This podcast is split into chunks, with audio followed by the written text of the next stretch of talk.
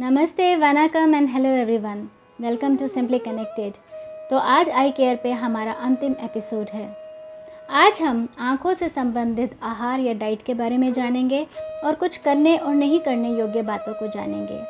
आयुर्वेद के अनुसार हमारे आहार में छः रसों का होना अति आवश्यक माना गया है और यही हमारे आहार को संतुलित बनाते हैं। संतुलन हमारे जीवन का और सेहत का मूल मंत्र है।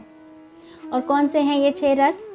मधुर, यानी मीठा, अम्ल, यानी खट्टा, लवण, यानी नमकीन, कटु, यानी तीखा, तिक्त, यानी कड़वा, और कषाय, यानी कि एस्ट्रिंजेंट इसके अलावा भोजन में रिफाइंड चीज़ों को, सेहतमंद चीज़ों से बदलें, जैसे कि रिफाइंड ऑयल को सरसों, नारियल या ओलिव ऑयल से बदलें रिफाइंड फ्लावर्स को होल फ्लावर से बदलें रिफाइंड नमक को नेचुरल रॉक सॉल्ट या प्राकृतिक सेंधा नमक से बदलें रिफाइंड शुगर्स को गुड़, शक्कर या मिश्री से बदलें।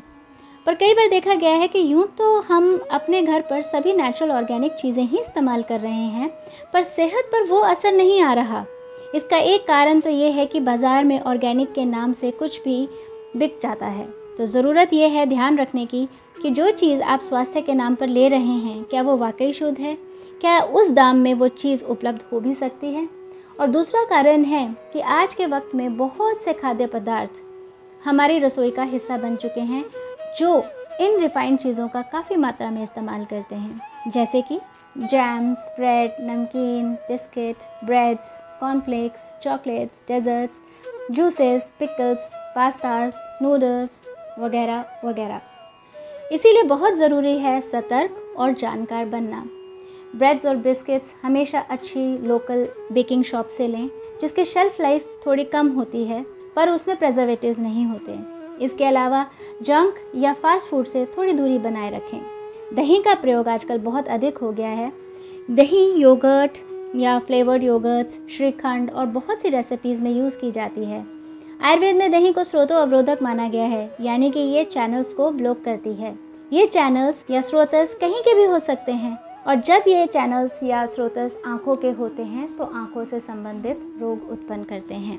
दही रात में खाने से निषेध किया गया है और दिन में भी इसे कम मात्रा में लेने का विधान है। और इसे लेना भी हो तो शक्कर, हनी या मूंग की दाल वगैरह के साथ मिलाकर लेना बताया गया है। आयुर्वेद में दही सेवन की विधि एवं अनुपात बताया गया है, जिसके बारे में हम फिर कभी बात करेंगे। इसके बाद हम बात करेंगे दूध के बारे में। दूध आँखों के लिए रसायन एवं चक्षुष्य भी माना गया है। दूध अपने आप में एक संपूर्ण आहार है दूध को अकेला लेना ही बेहतर माना गया है और ताज़ा ऑर्गेनिक गाय का दूध श्रेष्ठ माना गया है। यदि आपको दूध पीने से पेट में तकलीफ़ होती है, जैसे कि भारीपन या वायु बनती है तो आप दूध में सौंफ, इलायची या अदरक डालकर उसे बनाएँ। और यदि आप इसमें पाँच छः भिगोए हुए बादाम थोड़ी सी सौंफ, मिश्री, काली मिर्च और इलायची इन सबको पीस कर दूध में उबाल लें और सोते वक्त इसे लें तो यह आँखों के लिए, दिमाग, गले थायराइड और बालों के लिए बहुत लाभकारी रहता है। हाँ यदि आपको दूध से एलर्जी है तो फिर तो आपको इसे अवॉइड करना ही चाहिए। अगला, आँखों के लिए ज़रूरी द्रव्य है त्रिफला। इसे अपनी दिनचर्या में ज़रूर शामिल कीजिए।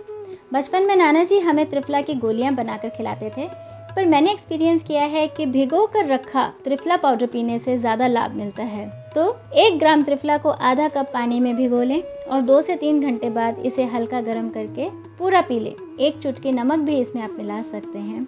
इसे लेने का सही समय खाली पेट सुबह है या रात सोने से पहले, पर आप चाहें तो किसी भी वक्त ले सकते हैं।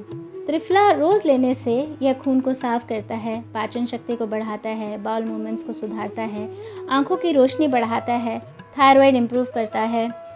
डायबिटीज़ डायबिटिक रेटिनोपैथी में लाभकारी है। ब्लड प्रेशर, एनीमिया और दांतों की समस्याओं में भी लाभ करता है।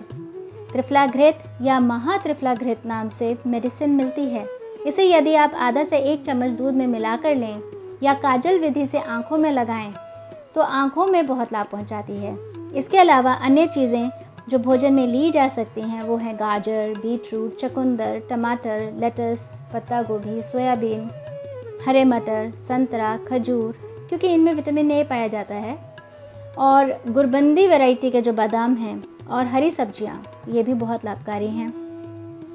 अब हम बात करते हैं कुछ करने और न करने योग्य बातें। आयुर्वेद में धारणीय और अधारणीय वेगों का ज्ञान महत्वपूर्ण समझा गया है। वेग शरीर में पैदा होने वाले नेचुरल अर्जेस को कहा गया है। चरक संहिता में तेरह अधारणीय वेग या नॉन सप्रेसिबल अर्जेस माने गए हैं और ये हैं यूरिनेशन यानी मूत्र का वेग पुरुष या एक्सक्रीशन वात या फ्लैटस इजैकुलेशन उल्टी, छींकें, डकार या बेल्चिंग उबासी, भूख, प्यास लगना और आँसू आना, निद्रा और मेहनत से उत्पन्न सांस का बढ़ना। किसी भी कारण से या जैसे किसी कार्य क्षेत्र में या लोगों के बीच में होने से, इन आए हुए वेगों को दबाने से हमारी नर्वस सिस्टम कमज़ोर होती है। और जो हमारे शरीर के ऊपरी वेग होते हैं, जैसे कि उबासी आना या निद्रा आना या छींके आना, जब हम इनको दबाते हैं तो मस्तिष्क और आँख, नाक, कान, गला आदि सब पर असर पड़ता है। ये सोच कर देखिए कि हम दिन में कितने ही वेगों को दबाते हैं। फिर आते हैं धारण करने वाले वेग। ये तीन श्रेणी या कैटेगरीज में विभक्त किए गए हैं, यानी कि फ़िज़िकल, मानसिक या मेंटल और वाचिक, यानी कि स्पीच रिलेटेड। ये एक विशाल विषय है, जिसके बारे में हम आगे अलग से बात करेंगे। आज की परिस्थिति में धारणीय वेगों को जैसे बातचीत भावनाएँ, इच्छाएँ, आशाएँ, अत्यधिक परिश्रम या आराम पसंद जीवन इन्हें व्यक्त करना श्रेयस्कर माना जाता है और अधारणीय वेगों को धारण करना या दबाना श्रेष्ठ माना गया है।